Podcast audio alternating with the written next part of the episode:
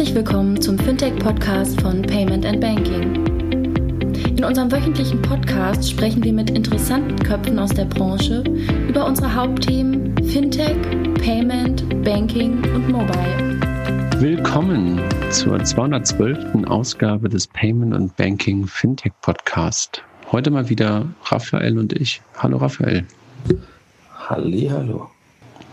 Raphael, wir hatten schon ein paar Folgen, die wir gemeinsam gemacht haben. Ich weiß gar nicht, hatten wir auch schon eine, die wir alleine gemacht haben. Ich glaube mal zu Kernbanksystemen, ne? Ja, lange. Mindestens, mindestens dazu. ähm, wir haben heute auch eigentlich gar nicht so ein richtiges externes Thema, ne? sondern wir wollen in der 212. Ausgabe ähm, ein bisschen über die anstehenden Events im Herbst sprechen. Ähm, bevor wir das machen und bevor wir da so einen kleinen Einblick geben und dann trotzdem auch nochmal so ein bisschen auf die News der Wochen, der letzten Wochen eingehen. Es gab ja dann doch ein paar ganz spannende, 5 Euro in der letzten Zeit. Ähm, danken wir erstmal vorweg unseren Sponsoren. Ähm, die, die ich wohl am besten aussprechen kann, ne? smartsteuer.de ähm, slash tech.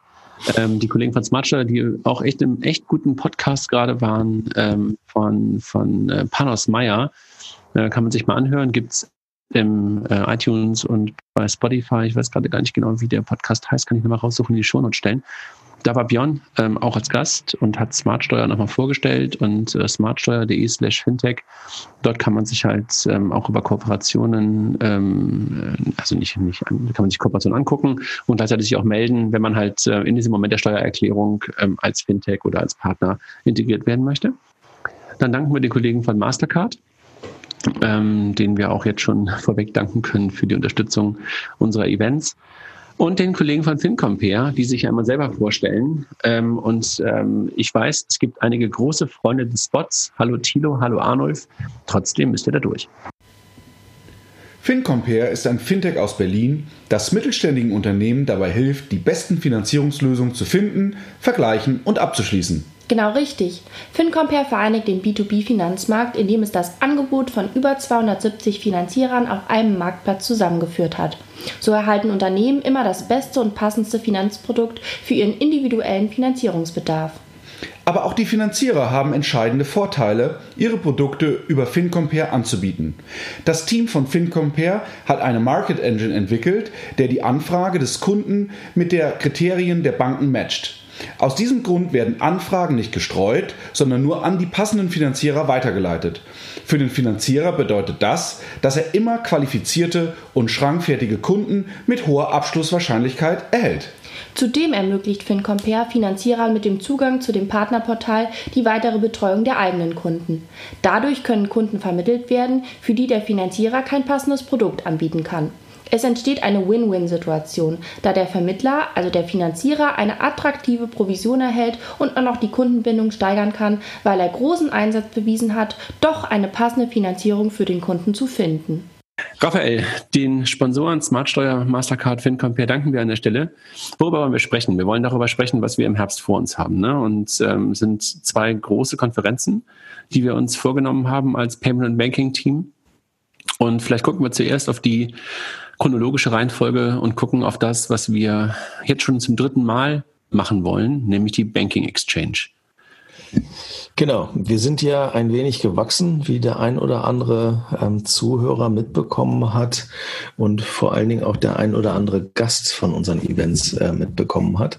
Wir sind hier inzwischen ein wenig erwachsener geworden und das, was mal als ähm, gestartet ist mit der Idee damals, Miriam und Moritz, wir wollen Events machen, die es so eigentlich nicht gibt, hat sich ja so langsam aber sicher verselbstständigt, so dass wir in Summe ja jetzt in diesem Jahr tatsächlich drei Events haben.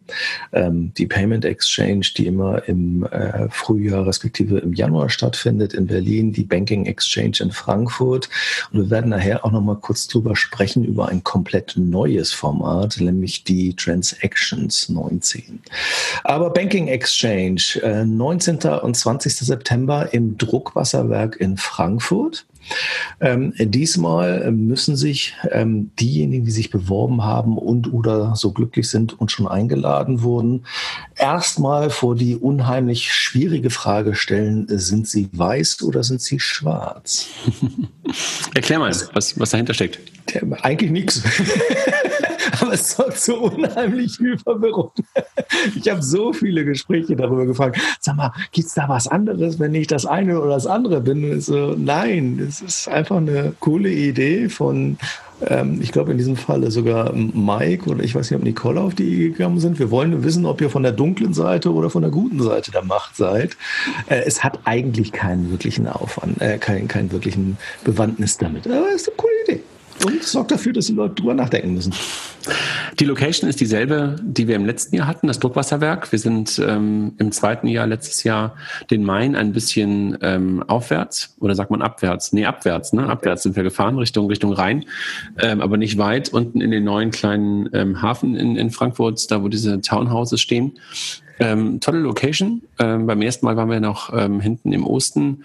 Jetzt im Druckwasserwerk ist ein bisschen größer. Schöne Empore oben. Ähm, letztes Jahr hatten wir unfassbares Glück mit dem Wetter, konnten nahezu die ganze Zeit äh, draußen essen, draußen sein. Wenn nicht drinnen Content war, hoffen wir dieses Jahr wieder drauf. Ähm, das Ziel ähnlich wie eigentlich in den letzten beiden Jahren auch. Ne? Also das Thema Banking im absoluten Vordergrund, also nicht Payment wie bei der Payment Exchange, sondern Banking Exchange. Und wie immer, daher auch das Wort Exchange, der Austausch steht absolut im Vordergrund. Ne?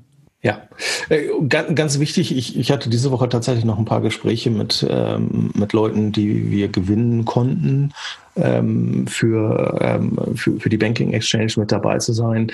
Ich glaube, das, was tatsächlich immer noch fasziniert, auch wenn man äh, Leute außerhalb der Branche anspricht, ist ähm, der Exchange-Charakter, dass man den tatsächlich halt auch realistisch und wir sind da ja auch relativ ähm, inflexibel oder unflexibel, ähm, dass wir wirklich darauf beharren, dass kein BS, kein Marketing, keine Product Announcements, sondern tatsächlich über echte Probleme und über echte Herausforderungen und echt diskutiert wird.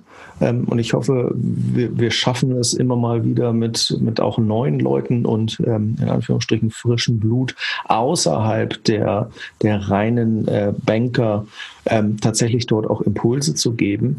Äh, das ist uns persönlich, glaube ich, das Wichtigste. Also uns geht es weniger tatsächlich darum, Events zu machen, sondern uns geht es darum, diesen Raum und diese Plattform zu schaffen. Äh, lustigerweise natürlich in Frankfurt. Die Location ist ja fast schon ominös im Schatten ähm, der EZB ist das, glaube ich. Ne? Ja. Nee, das war, das war das Osten. Das war, das Osten. war beim ersten Jahr. Das war natürlich großartig, wirklich im Schatten der EZB zu sein. Jetzt sind wir ein bisschen weiter runtergerutscht und sind Aber na, nah genug. nah genug. Wir sehen auf jeden Fall die Türme noch. In, ja, absolut. Wenn wir ein gutes Wetter haben. Genau. Also ich, ich glaube tatsächlich, dass, dass das, was, was uns ähm, viel Arbeit macht, und mit uns meine ich gar nicht André und mich, sondern tatsächlich dem äh, super tollen Team dahinter, was wir haben mit ähm, Nicole, mit Mike, die sich Vollzeit um, um diese Events kurz davor und auch vor allen Dingen lange davor in der Planung schon kümmern.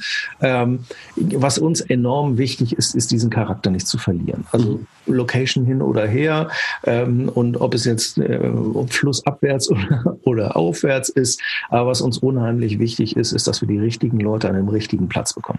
Lass mal ganz kurz darüber sprechen. Jetzt weniger über Leute können wir gleich noch darüber sprechen, sondern äh, worüber sprechen wir? Also ähm, lass mal kurz die Agenda durchgehen. Kann zwar jeder auf der Webseite machen, aber wir haben uns auch was dabei gedacht, wie wir es gemacht haben. Ne? Also, ähm, also vielleicht ganz kurz, wer noch nicht da war.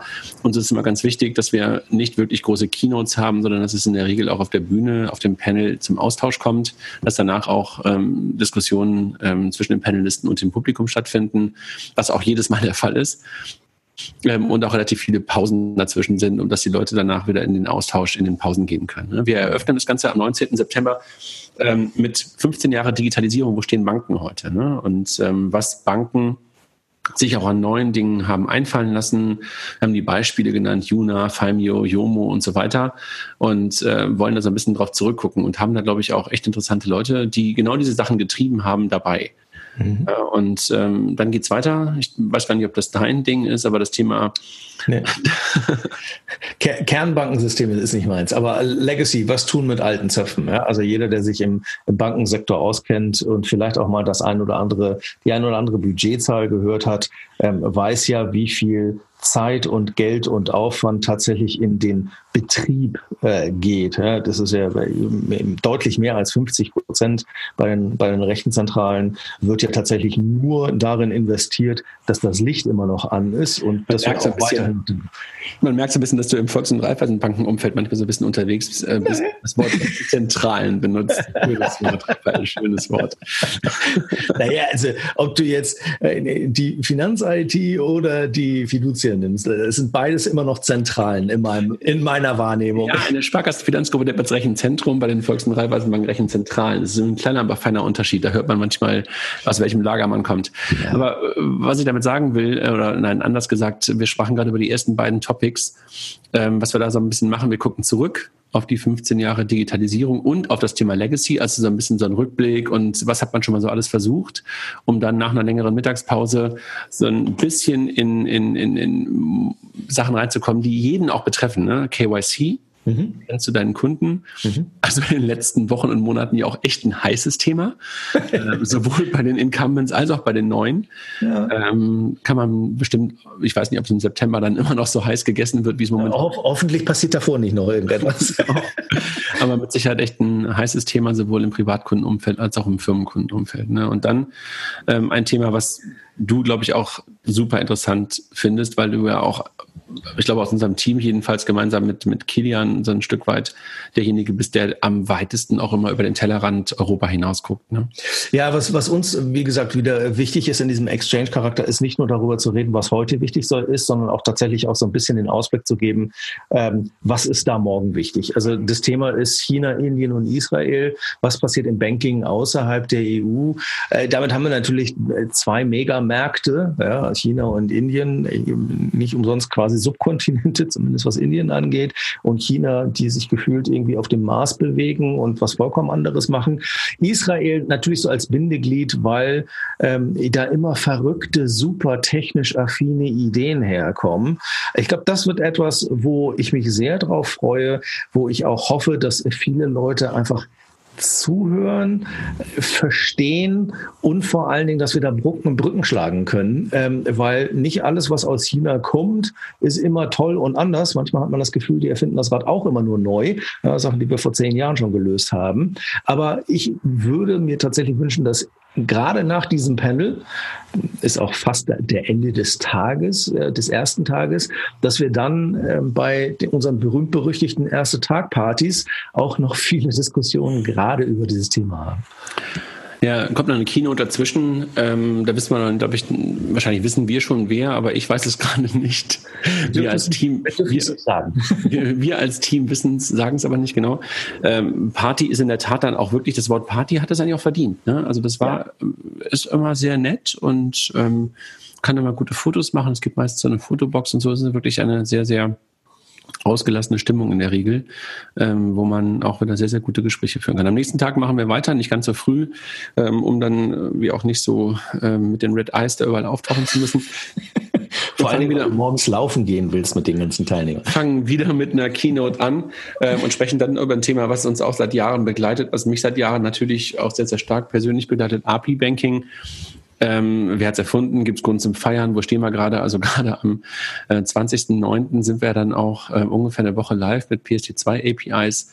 Das wird bestimmt lustig. Ja, und vor allen Dingen, obwohl das ein Thema ist, was zumindest dich ja schon sehr lange begleitet oder zumindest auch uns als Payment und Banking, wird es ja jetzt gerade wieder, hat man das Gefühl, wirklich heiß aufgekocht. Ja? Also wenn man sich so die Funding Rounds anguckt, die ja gerade im OPI, äh, Open API Banking passieren, fragt man sich, wo waren die eigentlich die letzten fünf Jahre? Haben die gepennt oder fangen die jetzt erst alle an, äh, tatsächlich das ernst zu nehmen? Da kann man einen eigenen Podcast zu machen, ähm, zum Forerunner Germany und äh, dann möglicherweise der Überholte. Ähm, dann sprechen wir über etwas, was auch etwas ist, wo du, glaube ich, mindestens schon zwei bis drei Podcasts und auch Panels zu gemacht hast, ne? KI. KI, digitale Assistenten im Banking und bei Banken. Äh, da freue ich mich äh, insbesondere, weil ich jetzt nicht verraten werde, wer da dabei ist, aber ich kann euch natürlich anteasern. Da werden Leute dabei sein, die habt ihr garantiert nicht auf dem Schirm. Ähm, und wir werden sehr breit über künstliche Intelligenz reden. Nicht nur tatsächlich. Verstehe ich das? Ja. Es sind sogar Namen, die kennt tatsächlich jeder. So, auch meistens so drei Letter-Acronyms. Also ich verrate schon fast zu viel. Ähm, aber tatsächlich künstliche Intelligenz nicht nur bei Banken, nicht nur im Service-Sektor, sondern was kann man damit tatsächlich machen? Was machen andere und kann man sich davon inspirieren lassen? Weil ähm, es gibt auch andere große deutschen Industrien, die extrem viel in KI machen und die müssen sich auch um diese Herausforderungen kümmern. Wie gehe ich mit Kundendaten um? Was mache ich mit meinen ganzen Daten? Wo kriege ich diese ganzen Daten her? Und so weiter und so fort. Das wird sehr, glaube ich, sehr spannend. Dann haben wir das Thema Small Medium ähm, Enterprises und Corporate Banking, ähm, was auch gefühlt gerade echt ein heißer Scheiß im, im Fintech-Umfeld ist, ähm, weil da ganz, ganz viel passiert. Ne? Also wir haben uns lange Zeit, ähm, auch wir hier im Podcast, sehr stark mit dem Thema des Privatkunden und vielleicht noch des Freiberuflers ähm, um die gekümmert, um die gedreht. Ähm, die anderen Sachen im Corporate Banking sind ja auch immer so komplex und äh, die wenigsten von uns erleben die in ihrem Alltag. Die Retail-Sachen, da haben wir alle schon mal ein Gefühl für gehabt oder kennen die irgendwo. Aber da rutschten gerade eine ganze Menge neuer Firmen ähm, in die Banken hinein, bauen neue Lösungen. Jochen ist ja sozusagen inside the tornado an der Stelle mit, mit TraxPay, aber auch ganz, ganz andere. Also das wird, glaube ich, auch eine interessante Runde. Also was ihr merkt, erster Tag ein bisschen Rückblick und ein bisschen so außerhalb von Deutschland gucken, zweiter Tag ein bisschen eher im, in dem, wo wir uns gerade befinden und was kommen wird. Ne? Also neben API-Banking, das Thema KI und dann das Thema SME und Corporate Banking. Ja, ich glaube auch da Corporate Banking, es ist ja immer, zuerst kommt es mit B2, B2C und dann fängt es mit B2B an. Aber wenn B2B kommt, ähm, dann kommt es meistens richtig und dann kommen meistens die richtig lustigen Geschäftsmodelle. Naja, es ist vor allen Dingen halt irgendwie echt ein Profitpool, ne? Ja an die man so richtig ran kann.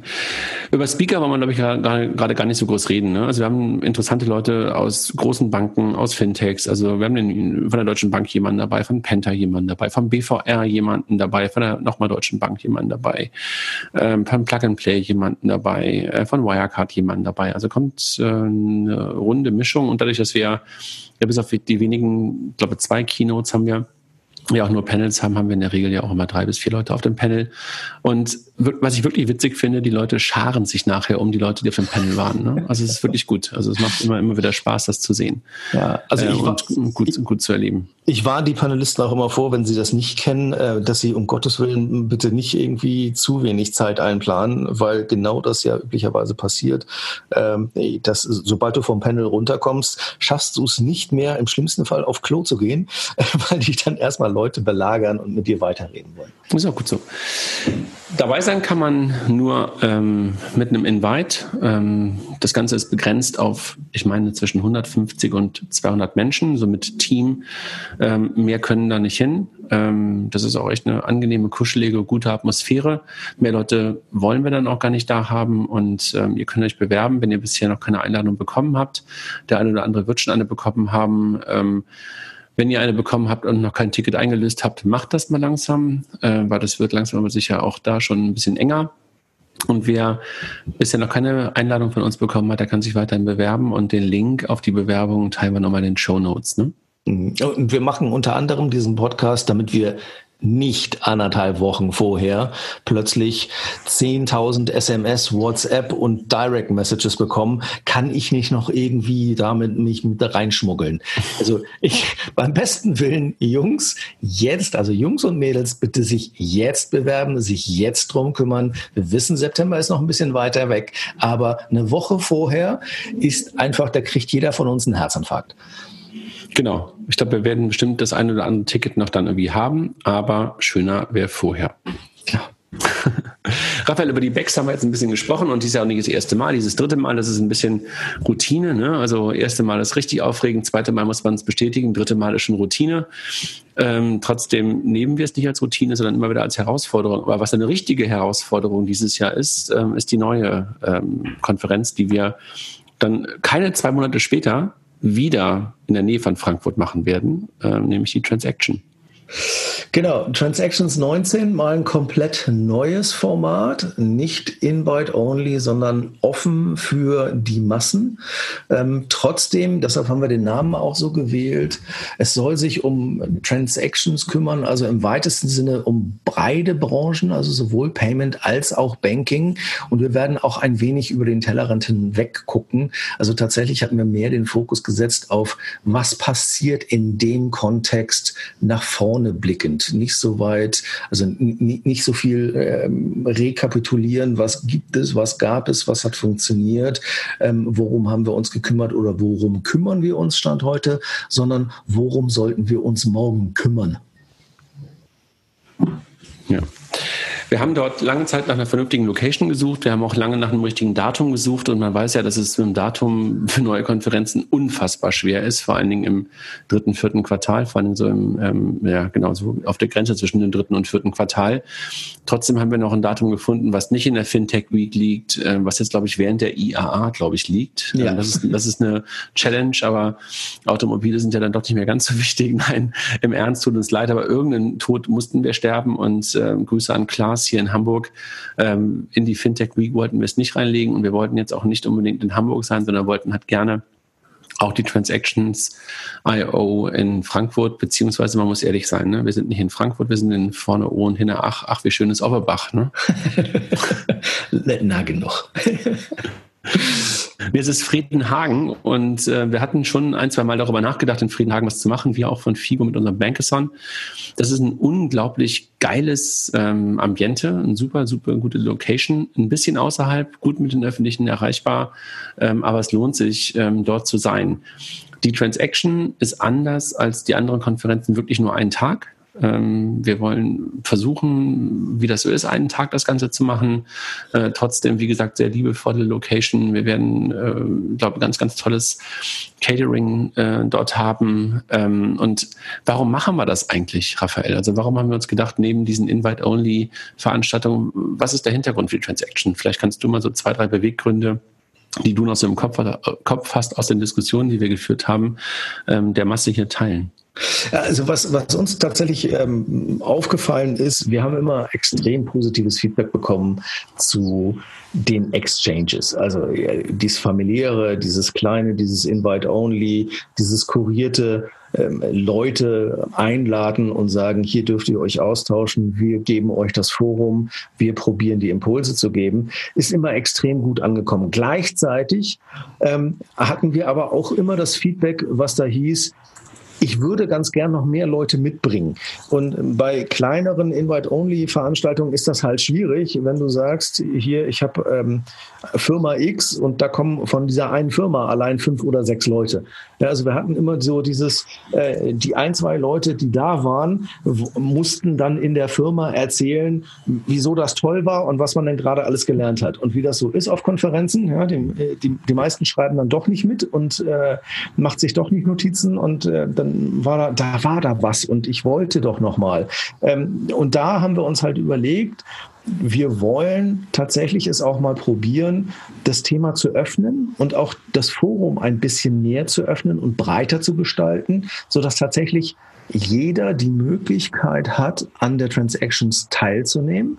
Ähm, das heißt, Invite Only ist nicht, sondern man kann tatsächlich ein Ticket kaufen, auch jetzt schon, ähm, auch bitte jetzt schon und nicht wieder eine Woche vorher, ähm, äh, damit man am Ende des Tages halt auch anderen Unternehmen oder anderen Mitarbeitern in Unternehmen die Möglichkeit gibt, an diesen Konferenzen teilzunehmen und auch an den Impulsen teilzunehmen. Weil es ist natürlich immer gemein, ähm, bei den, bei den Exchanges fokussieren wir uns ja auch auf Entscheider oder wir sagen immer so VP-Level und höher. Ähm, ist natürlich auch gemein, wenn man sich dann hinstellen muss und irgendwie seinen drei Abteilungsleitern erzählen muss, guck dir mal das an, guck dir mal das an, guck dir mal das an. Äh, da gab es was. Ich kann dir jetzt aber auch nicht genau sagen, warum, weil habe ich gerade keine Zeit, ich muss ins Meeting. Das ist ein bisschen unfair. Ähm, war aber oder ist, liegt in der Natur der Dinge der Exchanges. Ähm, die Transactions soll genau das ermöglichen, dass diese Impulse halt breiter gestreut werden und auch einem breiteren Publikum zu, äh, zugutekommen. Das heißt, jeder, ähm, der einen halben Dausi in die Hand nimmt, ähm, kann dabei sein, ne? genau. Also die Kosten sind äh, bei 499 pro Ticket. Wir, wir finden das noch einigermaßen akzeptabel. Ähm, wir sind in Frankfurt. Und, und vielleicht ganz kurz, man muss sagen, jeder, der schon mal bei einer Konferenz von uns war, weiß, dass neben dem geilen Inhalt einfach auch das Rahmen oder was man sonst dafür geleistet bekommt, äh, in der Regel auch den Preis locker wert ist. Ja, also spätestens das Goodie Bag. das Essen, das Goodie Bag, die Getränke, alles das. Genau. Ich glaube, das lohnt sich auf jeden Fall und äh, 4,99 ist einfach mal der, der erste Schuss. Es gab die Möglichkeit, ein Early Bird Ticket zu schießen. Äh, das ja. war 3,99. Ähm, da haben auch eine ganze Menge Menschen von Gebrauch gemacht. Hast du gerade im Kopf, wie viel Platz wir haben in Friedenhagen? Äh, ich bin da, ich habe irgendwas zwischen 600 und 700 im Kopf. Also ja. deutlich, deutlich größer als das, was wir normalerweise machen. Also die Bilder auf der, auf der, auf der Webseite, auf der Programmwebseite sehen jedenfalls sehr groß aus und da passen eine ganze Menge Menschen rein. Ich, ich lese gerade, wir bieten Raum für 500 Gäste. Naja, Siehst du? Plus, plus und Speaker kommen die 600 schon einigermaßen hin. Raphael, lass uns auch da ganz kurz das Programm ähm, kurz, kurz äh, durchgehen. Da haben wir uns ganz bewusst auch ein paar Keynote-Speaker rausgesucht und haben die auch schon announced, äh, neben Günther, Günther, heißt der Gunther? Ja, Gunther, Gunther Dück. Ja, Professor Dr. Gunther Dück, der Innovation-Mensch von IBM, ja auch ähm, sehr pointiert, ähm, der, der, tatsächlich auch sehr, sehr gerne über Digitalisierung, Industrie 4.0 und ähm, die Auswirkungen auf jegliche Branche spricht. Ähm, das wird unser Opening Act sozusagen. Dann haben wir das Thema Banking 3.0, das Hausbank, das Hausbank-Prinzip in der digitalen Welt. Ähm, interessante Mischung, die wir da zusammengestellt haben. Äh, ein paar Fintechs, eine Direktbank, äh, aber auch eine Hamburger Volksbank mit dem Vorstandsvorsitzenden das wird, glaube ich, auch echt interessant. Also wir gucken mal, ob wir möglicherweise auch noch von einer Challenger Bank jemanden dazu bekommen.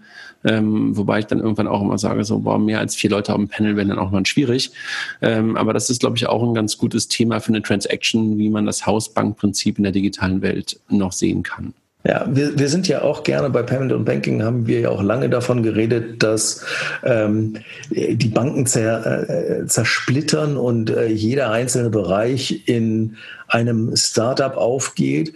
Man sieht aber tatsächlich ja in der Branche, dass so langsam aber sicher äh, doch wieder der Weg in Richtung Allfinanz geht, also vielleicht ein bisschen, bisschen weit ausgeholt, aber die Hausbank wieder, die mehr als nur ein kleines Vertical ähm, anbietet, durchaus etwas ist, ähm, was sich Endkunden doch noch wünschen. Ja, das ist, glaube ich, eine super interessante Frage, ob es dann wirklich die Hausbank in dem Sinne ist, wie wir sie kannten, also einfach aus der Nähe begründet. Oder eine andere. Genau. Ja, genau. Und äh, da bin ich ja der große Verfechter von, der auch immer den Tod der tausend Nadelstiche gesagt hat. Ähm, oder das, was du gerade beschrieben hast, Vertical-wise oder, oder, oder Feature-wise, suchst du die ganzen Sachen zusammen. Ich glaube ja sehr, sehr stark an das Thema ähm, Nischenbank beziehungsweise ähm, ja in der Tat so ein Stück weit ähm, sehr spitze Use Case Bank. Ne? Und ähm, sowas wie Contest, Civilis auf dem Panel zum Beispiel dabei, ist für mich ein wunderbares Beispiel dafür, wie du in einer sehr, sehr klaren Zielgruppe sehr, sehr gut so etwas wie eine moderne Hausbank vertreten kannst. Und ich bin gespannt, was Rainer Brüggestraat von der Hamburger Volksbank dazu sagt, wie er sich auch die Zukunft der Volksbanken vorstellt. Mhm. Dann geht es weiter mit Mobile Payment und Co. Nachdem wir gefühlt irgendwie seit zehn Jahren sagen, Mobile Payment kommt, Vielleicht kommt sie jetzt doch tatsächlich. Ja? Ich will nicht Ach komm, ey, äh, äh, mal ganz im Ernst. Äh, Kilian hat jetzt letzte Woche den Artikel geschrieben über Mobile Payment mit den ganzen Rollern. Das Thema ist so dermaßen präsent, weil du einfach jeden fucking Dienst, den du mittlerweile mobil benutzt, auch mobil bezahlst. Es ist immer eine Frage der, der, der blöden ja, Ob es dann funktioniert, hat man ja genau dort gelesen, wie gut ja. das funktioniert oder auch klappt, nicht. Ne? Klappt meistens ja dann doch. Ne? Klappt ja meistens doch. Irgendwie geht es dann doch mit der 23. Kreditkarte und dem 25. Dienst dazwischen. Ja schafft man es dann doch irgendwie zu bezahlen, genau. Dann haben wir ähm, eine, eine Keynote von Christoph, der ist ja auf der letzten PEX so unfassbar gut angekommen. Also das Gute war, dass wir die Keynote von ihm auf der PEX aufgezeichnet haben und danach nochmal als Podcast rausgebracht haben, weil nahezu jeder, der auf der PEX war, konnte ihm aufgrund seiner unfassbaren Smartness Schlauheit und seiner Geschwindigkeit zu sprechen, nicht wirklich total folgen. Insofern war 0,75er Geschwindigkeit Podcast perfekt, um es danach nochmal zu hören. Wir hoffen, dass er das in den 30 Minuten auf der Transactions wiederholen kann und er spricht über die drei Chinesen mit dem Kontrabass. Ne? Genau. Ja, Christoph Bornschein ist schon äh, eine, eine Hausnummer, die Geschwindigkeit mitzugehen. Ich hoffe, ähm, Leute sind gut erholt aus der Mittagspause, wenn sie ihm dann lauschen oder ja. sie werden total aufgeweckt. Dann hast du das Thema Future Commerce am Nachmittag, ne? Genau, Future Commerce, was treibt den Handel in der Zukunft? Ähm, was braucht man dafür? Wird auch einen gesunden Anteil KI dabei haben, also datengetriebene Modelle. Ähm, was heißt das für den Handel? Wie sieht so etwas aus? Aber was heißt das trotzdem natürlich für die Branche? Ja. Dann haben wir äh, nochmal eine Keynote, wo wir momentan noch nicht sagen, wer es ist, aber da, doch, können wir eigentlich schon sagen, weil das schon announced ja, wurde. Ne? Sascha, announced. Sascha Lobo, ne? Genau, Sascha Lobo ist mit dabei. Ja. Sascha Lobo ist mit dabei und wird mit Sicherheit das Thema Politik streifen, bin ich mir ganz sicher. Und natürlich irgendwie auch das Thema Digitalisierung. Ähm, er, hat nur 30, er hat nur 30 Minuten, mal gucken, ob er damit auskommt. ähm, Speed Talking wie Christoph. Genau, ja, so schnell ist er irgendwie nicht. Ähm, dann haben wir Miriam äh, mit einem, wie ich finde, Knaller-Panel, weil sie halt Politik dabei hat, sie hat äh, Insurance dabei, sie hat einen unglaublich smarten Gründer dabei mit Stefan Schubert, der Onvista gegründet hat ähm, und, und die Delia von Solaris, also echt ein gutes Thema zum Thema Data-Driven Products. Genau. Also wieder, äh, wir greifen das Thema auf, Future Commerce, was, was heißt das im Commerce? Und dann gehen wir quasi wieder zurück mehr in den Financial Services Bereich, Datengetriebe, Innovation. Ähm, was braucht man dafür? Ist PSD2 oder ja Open Bank oder Open Banking APIs, ist das der Treiber? Sind das die, die Zündungsideen, die man dafür braucht? Äh, und vor allen Dingen, was ich äh, wirklich nur wiederholen kann, sehr breit und sehr unterschiedlich beleuchtet. Ja, dann haben wir Marco gewinnen können, den wir kürzlich mal im Podcast hatten, leider mit einer mittelmäßigen Qualität im Sound. Ähm, der Inhalt war Knaller. Äh, mhm. Haben wir von vielen Leuten gehört und äh, Marco Bürjes mit N4, Number 4, mit Sicherheit einer der ja, berühmtesten und erfolgreichsten Gründer aus Deutschland. Ne? Ja, sind wir sehr gespannt, ähm, was sich denn seit dem Podcast äh, verändert hat und ob er ähm, im November, ich glaube, haben wir schon, gesagt, wann wir waren, ja, ne? im November. Ja. Ähm, also, das, ob, ob er im November da nicht schon äh, lustige Sachen sagen kann, wie weit sich N4 entwickelt hat. Um dann halt äh, nicht zu schließen, weil wir haben am Ende nochmal eine Keynote, aber ähm, davor das deutsche Payment Scheme aufzugreifen, über das wir im Podcast schon gesprochen haben, was momentan weiterhin heiß diskutiert wird, ähm, wo jetzt ja auch nochmal die Bundesbank in ihrem Quartals- oder Monatsbericht, äh, egal, nochmal die Forderung aufgestellt hat, dass Deutschland, Schrägstrich Europa, sich unabhängiger auch im Payment von den amerikanischen Playern machen muss, ähm, um dann im nächsten Moment Libra um die Ohren gehauen zu bekommen. Das ist schon da irgendwie echt. gleich nochmal drüber. Das ist schon echt hart, ne? Da forderst du einen europäischen und schrägstrich deutschen, wie auch immer, Scheme. Und dann kommt irgendwie, äh, kommt Facebook mit 26 oder 27 Partnern um die Ecke. Ja, und kein und einziger sagt, Europäer dabei, ne? Und, und, und, sagt irgendwie so, ja, verlegen es aber nach Europa, ne? Aber in die Schweiz. Ja. Ähm, und machen das Ganze dann sozusagen nochmal komplett neu. Das Ganze wird diskutiert von Jochen, der da ein kleines Fable für hat, gemeinsam mit Christian von Hamilbronten von PayDirect und Michael Loon von PayPal. Und ich glaube, da wird bestimmt noch jemand zukommen. Also auch ein super interessantes Panel. Ihr seht, bei der Transaction mischt es sich wieder. Da mischt sich Banking, da mischt sich Payment, da mischen sich äh, datengetriebene Produkte. Wir haben Politiker dabei, wir haben wie kann man Sascha Lobo bezeichnen? Ist er ein Kolumnist? Ist er einfach nur ein Meinungsmacher? Ich weiß nicht genau, wie man ihn bezeichnen kann. Kolumnist, das Kolumnist, genau. Wir haben unglaublich gute Gründer dabei, äh, den, den Julian von WeFox, Marco äh, von N4. Äh, bin super ähm, wie sagt man so schön ähm, in Neudeutsch, excited auf diese Konferenz. freue mich wie Bolle, um mal im Berlinerisch darauf äh, was zu sagen. Darauf und bin wirklich ähm, extrem gespannt, wie das, äh, wie die Transactions ähm, IO ankommen wird. Genau. Ja, auch da wichtig, jetzt kaufen. Nicht warten, nicht Anfang November, nicht uns wieder ein Herzrasen äh, oder ähnliche Probleme bieten. Jetzt. Ja. Frühzeitig. Zum Thema frühzeitig dann damit noch mal ganz kurz, also äh, bankingexchange.de, banking-exchange.de ist die eine Webseite. Transactions, also transaktions.io die andere. Englisch geschrieben, genau. Transactions, also, genau. T-R-A-N-C-I-A-T-U-N-S.io. Ähm, und da wir ja momentan auf das Thema ähm, rechtzeitig, hast du jetzt mehrfach hingewiesen, Raphael, ähm, äh, darüber schon gesprochen haben, können wir auch schon sagen, wann die nächste Payment Exchange stattfindet. Ne? Payment-exchange.de. Genau, wir haben uns äh, auch da mit dem Termin nicht ganz äh, einfach, weil entweder es ist irgendwas in Berlin los oder es ist schon wieder Ferien oder noch Ferien. Fashion, Fashion Week oder was ist das irgendwie da? Fashion Week, genau. Mhm. Äh, und zwar merkt euch den 23. 24. Januar 20 2020. Das Soho-Haus in Berlin wird es. Ähm, warum? Jedes Mal heiß diskutiert, ob es wieder das Soho ist, aber letztendlich ist die, so. ist die Location irgendwie für uns, im Winter ist es ja, dann doch perfekt geeignet. Ne? Ja. Ja, ja. Letztes, Jahr, letztes Jahr erinnere ich mich daran, dass da so trotzdem noch jemand in den Pool gesprungen ist auf der Dachterrasse.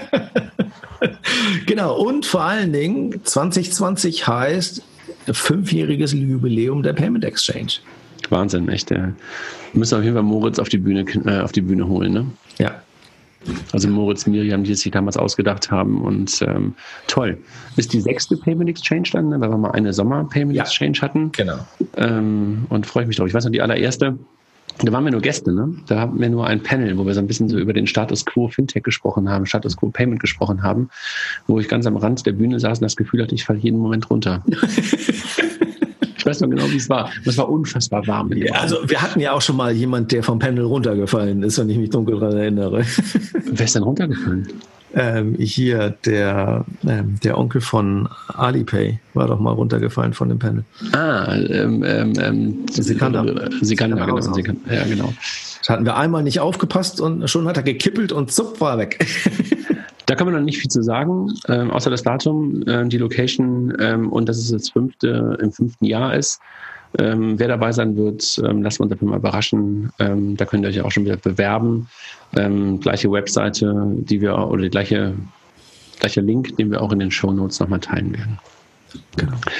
Raphael, so viel zu dem Thema Konferenzen. Jetzt haben wir eigentlich fast nur Eigenwerbung gemacht. Ne? Muss manchmal aber auch sein. Wir haben ja eh Sommer und die Leute fahren irgendwie in die Sommerferien, können uns dann auch mal eine halbe Stunde zuhören ähm, zur Payment Exchange, zur Banking Exchange und äh, zur, zur Transactions. Damit sie frühzeitig sich melden und kaufen. Genau. genau, kaufen, kaufen, kaufen.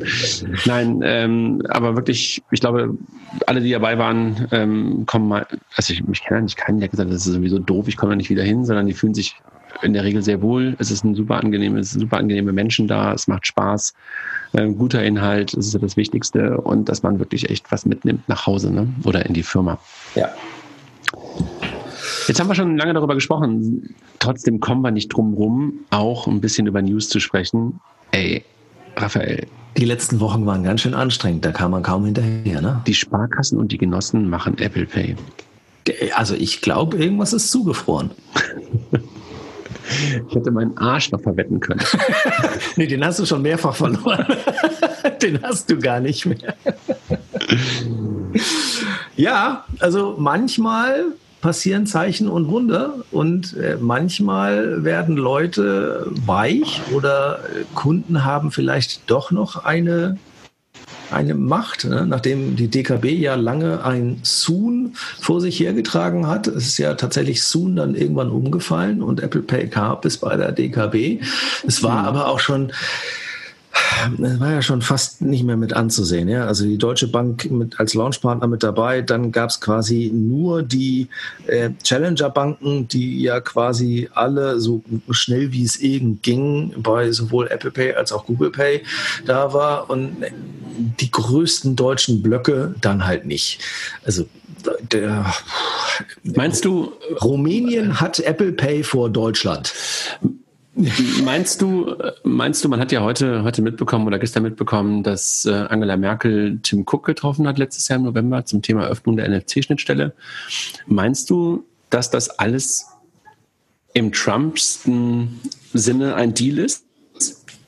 Ja, natürlich wird da was passieren. Äh, äh, äh Nochmal, wäre es würde es mich wundern, wenn Apple Pay demnächst auch eine Girocard unterstützt. Natürlich nicht. Macht das total viel Sinn? Ja. Ist das global galaktisch für Apple wichtig, ein nationales Scheme zu unterstützen? Natürlich nicht. Aber gab es da irgendeinen Deal? Ich hoffe doch, weil mhm. sonst müsste man ja quasi zweifeln, warum man denn jetzt ohne Gegenleistung den ganzen Widerstand aufgegeben hat. Weil so viel Druck gab es. Also ich habe jetzt keine, selbst in Berlin gab es keine Demonstrationen wie in Hongkong, ja, die gesagt haben, ich will Apple Pay sonst. Also sonst wäre das wirklich nicht gut. Aber kannst du dir vorstellen, dass, den, äh, dass, dass die Banken, die früh auf Apple Pay waren, auch davon profitiert haben, Kunden zu gewinnen? Also hatten N26 mit seinen dreieinhalb Millionen Kunden, übrigens echt guter Podcast von Valentin ähm, bei Philipp Westermeier im OMR-Podcast. Ich habe Valentin ehrlich gesagt noch nie so, so charmant und so, so echt gut reden hören über das ganze Modell und super. Aber glaubst du, dass diese dreieinhalb Millionen Kunden, gut, die waren jetzt vor allen Dingen halt auch in Frankreich der letzte Wachstum, glaubst du, dass sie in Deutschland auch eine ganze Menge von Apple Pay profitiert haben?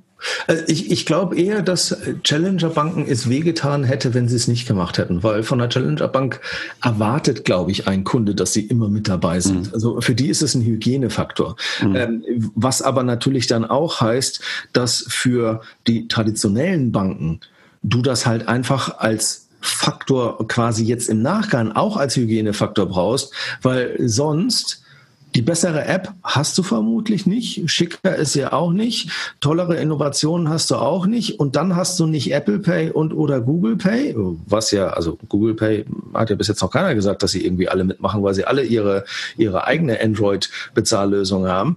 Ähm, da fehlt ja was, ja. Und wir wissen ja auch, dass Leute jetzt nicht von heute auf morgen sofort das Konto wechseln, aber machst du halt das Zweitkonto, packst da ein paar hundert Euro drauf und machst Mobile Payment halt mit deiner Challenger Bank. Mhm.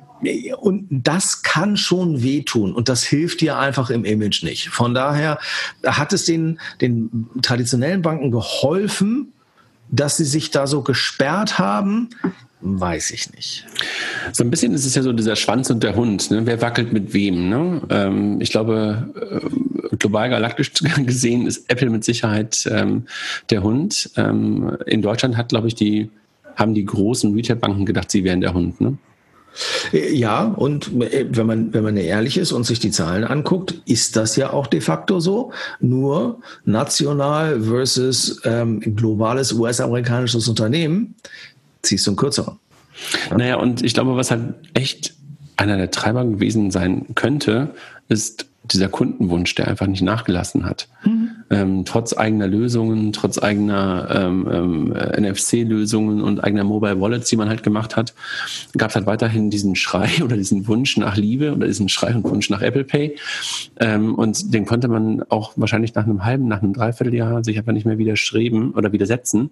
Und dann hat man halt auch gesehen, dass eine Deutsche und, und, und ähm, dass eine Comdirect und eine HVB wirklich Erfolg mit dem Pro Erfolg ist ja mal eine Frage von Definition, aber jedenfalls Öffentlichkeit Öffentlichkeit starke Erfolge feiern konnte mit dem Produkt. Ich glaube, das ist schon irgendwie auch äh, dann ein Grund gewesen, dann doch einzuknicken. Ne? Und dann vielleicht wirklich in der Tat das, was ich gerade gesagt habe, dass NFC ähm, geöffnet wird und damit halt auch andere Dinge dann auf dem iPhone möglich sein werden. Also neben dem Ausweis, ähm, wo wir alle seit Jahren darauf gewartet haben, dass wir endlich unseren Personalausweis ähm, per NFC auslesen konnten. Nee, aber dann werden bestimmt auch andere Sachen möglich sein und möglicherweise dann irgendwann auch die Girocard. Ne?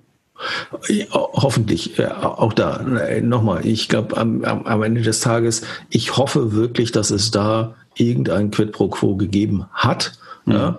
Wenn nicht, man hat sich ja auch tatsächlich öffentlich äh, dazu hinreißen lassen zu sagen, nie wollen wir nicht und irgendwelche rote Linien oder Linien in den Sand reinzupacken. Ähm, wenn da jetzt bei rauskommt, dass das alles äh, einfach nur so gelaufen ist und da jemand umgefallen ist, dann hätte sich die Industrie da wirklich keinen Gefallen mitgetan. Also wir hoffen auf die Girocard im Apple Pay Wallet. Also wir freuen uns, dass Apple Pay kommt. wird, glaube ich, weiter eine Diskussion werden über das Thema Kundenschnittstelle, wem gehört der Kunde und so weiter. Ich glaube, die Kollegen von der DKB haben das heute gesagt. Sie wollen einfach, dass der Kunde bargeldlos bezahlt, weil Bargeld einfach unglaublich teuer ist. Und insofern sind sie halt froh darüber, ähm, dass der Kunde tappt oder dass der Kunde seine ähm, Apple Watch irgendwo vorhält und sie wollen einfach nur, dass der Kunde bargeldlos bezahlt. Genau. Als Ziel. Du hast gerade schon ganz kurz oder wir haben gerade ganz kurz Libra angesprochen und es gab ja auch schon einen Podcast diese Woche ähm, dazu ähm, von Kilian und von Jochen. Ähm, trotzdem nochmal, wie siehst du das? Also du wärst, glaube ich, auch gerne dabei gewesen in dem Podcast und konntest, glaube ich, nicht. Ähm, äh, was hast du gerade mich einfach hart ausgeladen. ich glaube, er wollte die Gäste auch so reden kommen lassen. Also ich, den ersten, ähm, den ersten Artikel, den ich dazu gelesen hatte, ähm, ich müsste liegen, ich glaube, der war sogar tatsächlich in der, in der Financial Times, ähm, wo so das Gespräch und die Mythenrankung losging mit, wer kam mit der Idee mit Libra, ähm, dass David Markus, der früher mal bei PayPal CEO war, ähm, anfing, sich um, um, um Cryptocurrencies anzugucken und zu sagen, so, okay, wir müssten da eigentlich was machen, ein Payment Scheme, was halt so kryptoähnlich ist. Also ich will jetzt gar nicht die Diskussion haben, ist das eine Kryptowährung, ja oder nein. Ähm, aber in dem Bereich was machen. Und gleichzeitig kam aber auch gleich von ihm die Aussage oder überliefert von ihm die Aussage, das darf um Gottes Willen kein Suck-Coin oder äh, Mark-Coin werden. Und Kaum war das Ding draußen, ist der Eindruck genau der gewesen. Obwohl sie versucht haben mit wir haben nur eine Stimme, der Pushback, der in der bis heute bis heute in, aus der Industrie, aus der Politik, aus allen Ecken kommt, ist Facebook, Katastrophe, kannst du nicht trauen, ist Sackcoin. Unfassbar dass das passiert ist, obwohl es quasi vorausgesagt war, obwohl sich die Leute, die sich das ausgedacht haben, gesagt haben, das ist der absolute GAU, das darf nicht passieren, wir müssen es irgendwie anders gestalten. Dieser Eindruck darf nicht äh, darf nicht geweckt werden, soll nicht erweckt werden und es soll es auch nicht sein. Also tatsächlich, das ist nicht nur ein, ein Marketing, sondern das sollte positioniert werden, als das ist ein neues Independent Payment Scheme. Ähm, das ist volle Kanne nach hinten losgegangen. Aber Raphael, damit ich es auch einordne und ich nehme dich jetzt einfach als allwissende Müllhalde. Siehst du es wirklich nur als Payment Scheme? Ja. Weil du hast, also de facto, der Einzige, der von Libra profitiert hat, ist ja lustigerweise Leute, die äh, gerade noch bei Bitcoin eingestiegen sind. Ja, wir sind ja jetzt wieder bei 13.000 US-Dollar durch. Also das Ding ist ja, hat sich mal eben kurz verdoppelt, seitdem wir alle über Libra reden. Ähm, es ist de facto, es soll keine Spekulationswährung sein. Es soll nicht eine Assetklasse sein, sondern es soll Payment facilitaten. Es soll, nochmal, das sind Ansagen, das ist das, was in dieser die meisten Leute schreiben drüber. Ich weiß nicht, ob sich die meisten Leute tatsächlich mal diese Papers, das White Paper durchgeleben haben, der, der Association. Das Ding soll Payment facilitaten. Es soll underbanked die Möglichkeit geben, günstig von A nach B Geld zu transferieren. Also das ist ein kompletter harter Angriff auf Western Union, MoneyGram und alle, wie sie da sind. Günstig von A nach B bezahlen. Und seien wir ehrlich, wenn man so ein Payment Scheme bauen will, reden wir mal kurz über das deutsche Payment Scheme. Ja? Du brauchst eine Plattform, wo einfach unheimlich viele Leute schon drauf sind. Da fallen mir nicht so viele Leute ein oder nicht so viele Plattformen ein in Deutschland, wo du eine Milliarde Monthly Active hast. Und wenn du das Ding global galaktisch machst, fallen mir auch nicht so viele Plattformen ein, die das machen können, außer Facebook mit Instagram, Facebook, WhatsApp. Aber ist underbanked an der Stelle nicht das Feigenblatt? Natürlich ist das der klassische Silicon Valley do good and talk about it. Ja, das wird nicht nur bei underbanked sein, aber wie und damit und, und damit aber dann auch genau die Herausforderung darstellen für die, die heute in overbanked countries dieses Thema machen.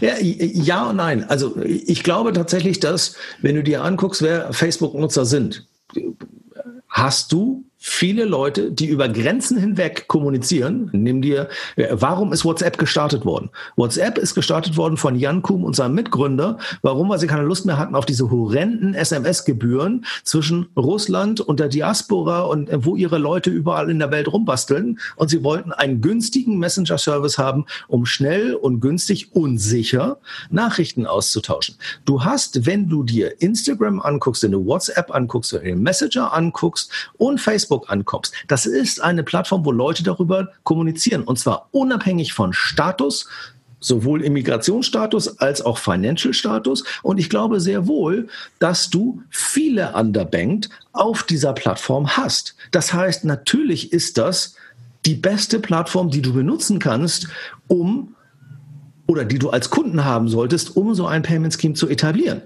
Weil, was ich quasi absurd finde, ist, dass jeder gerade auf Facebook einprügelt wie ein Weltmeister.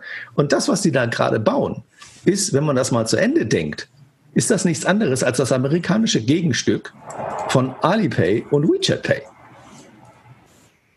Und da reden wir jetzt auch nicht darüber, dass die, das WeChat äh, im Messenger, wenn in Hongkong äh, irgendwie gerade protestiert wird, ja, äh, funktionieren Nachrichten plötzlich nicht mehr oder werden wegzensiert.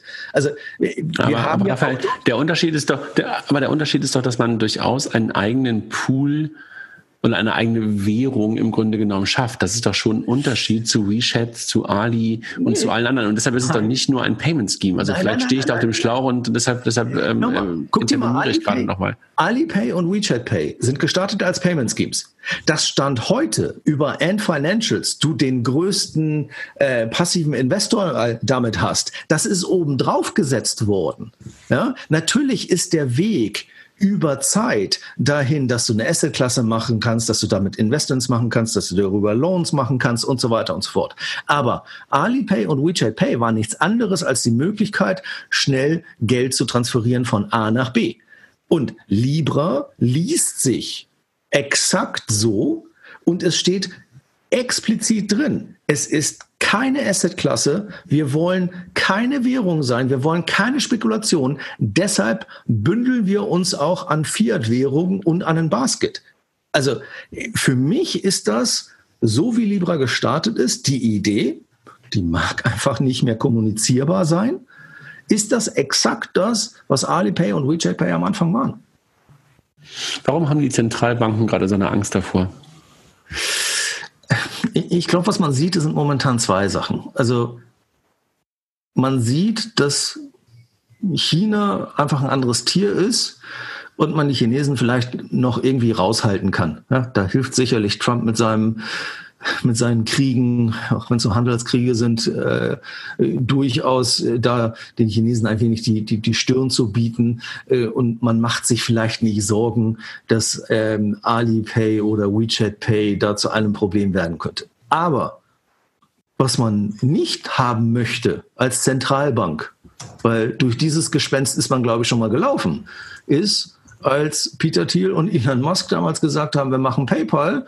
Und seien wir ehrlich, die Originalidee von PayPal ist das, was Libra hier gerade ist.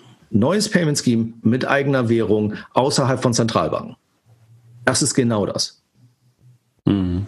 Also das, und da sind, glaube ich, viele Zentralbanker der Kelch ist an uns vor 10, 20 Jahren vorbeigegangen. Haben wir Glück gehabt. Ja, danke eBay, dass du das Ding gekauft hast und E-Commerce hm. gerade losgegangen ist und äh, deshalb Thiel sich nicht durchgesetzt hat mit seiner Währung. Jetzt haben wir ein anderes Problem. Ersetze Thiel durch Mark Zuckerberg. Und ich glaube, das Gehirn dahinter ist, glaube ich, eher David Marcus als Mark Zuckerberg. Naja, aber Jetzt und, und, und, und, und der Unterschied ist aber auch der, dass du damals bei PayPal bei weitem nicht den Reach hattest, den du ja gerade schon angesprochen hast, nämlich die wie viel Milliarden? 2,3, 2,5 Milliarden ja. Monthly Actives. Und, und, das hatte, und das hatte, das hatte eBay ja äh, never ever. Ja.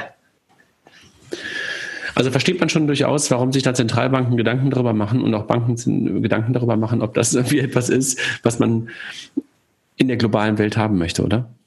Ja, und ich glaube durchaus äh, auch berechtigterweise.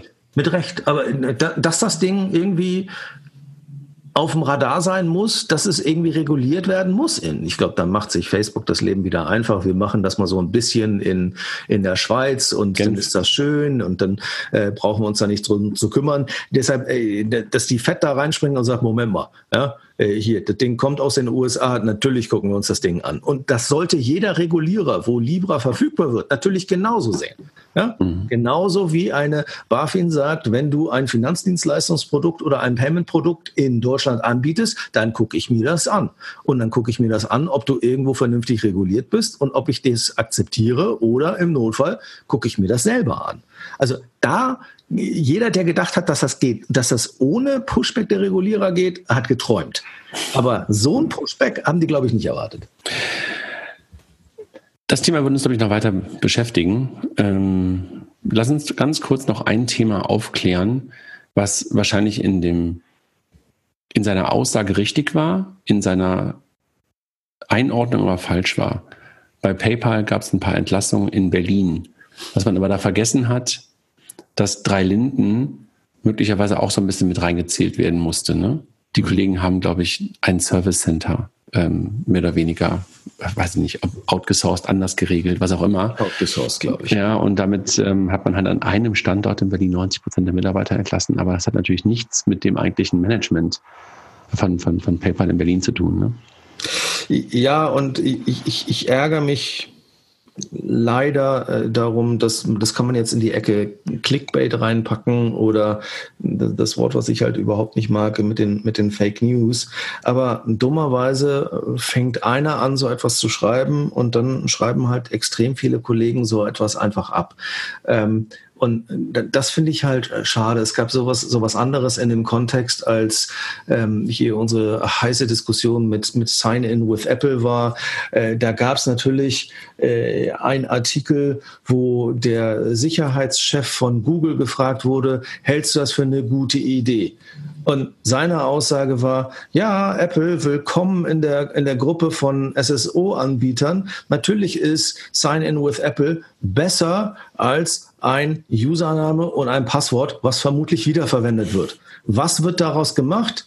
Google-Chef, Google-Sicherheitschef sagt, äh, Sign-in with Apple ist, macht das Internet sicherer. Jungs, ganz ehrlich, was soll sowas? Weißt du, man kann auf der einen Seite nicht sagen, Trump ist eine Nasenbär, äh, der immer nur von Fake News schreibt und dann einfach die Sachen so verfälschen. Das finde ich einfach, das gehört nicht dazu.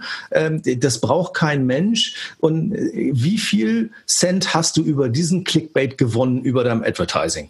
Hm. Äh, das kann es nicht sein. Das ist echt ärgerlich. Gut. Alles gesagt dazu. Also Bitte nee, einfach besser. nachdenken. Berlin, Berlin, Berlin, stimmte, Drei Linden ist halt offiziell nicht Berlin. Ähm, das muss man aber trotzdem in einen Kontext packen. Ne? Ja. Raphael, wir danken nochmal unseren Sponsoren für heute. Wir haben jetzt viel über unsere Events gesprochen, aber haben, glaube ich, auch noch ein bisschen äh, Kontext geben können zu Apple Pay, da weniger Kontext, sondern uns ein bisschen vielleicht auch schadenfroh. Naja, nicht wirklich, aber ein bisschen doch, ähm, ein bisschen schon darüber gefreut, ähm, dass dann etwas, was wir uns auch alle mal wünschen, nämlich smartes Bezahlen, auch den vielen, vielen Sparkassen und Volksbankkunden zur Verfügung gestellt wird, hoffentlich im Laufe des Jahres. Wir haben über die Konferenzen gesprochen. Wir haben nochmal über das Thema Libra gesprochen, wo ich äh, mit Sicherheit mit dir nochmal länger drüber sprechen werde. Und äh, wir danken nochmal unseren Sponsoren, smartsteuer.de slash fintech, also smartsteuer.de und slash fintech für die Kooperation, den Kollegen von Mastercard und den Kollegen von FinCompare. Raphael, ich danke dir. Einen schönen Abend wünsche ich dir. Dankeschön. Tschüss. Tschüss.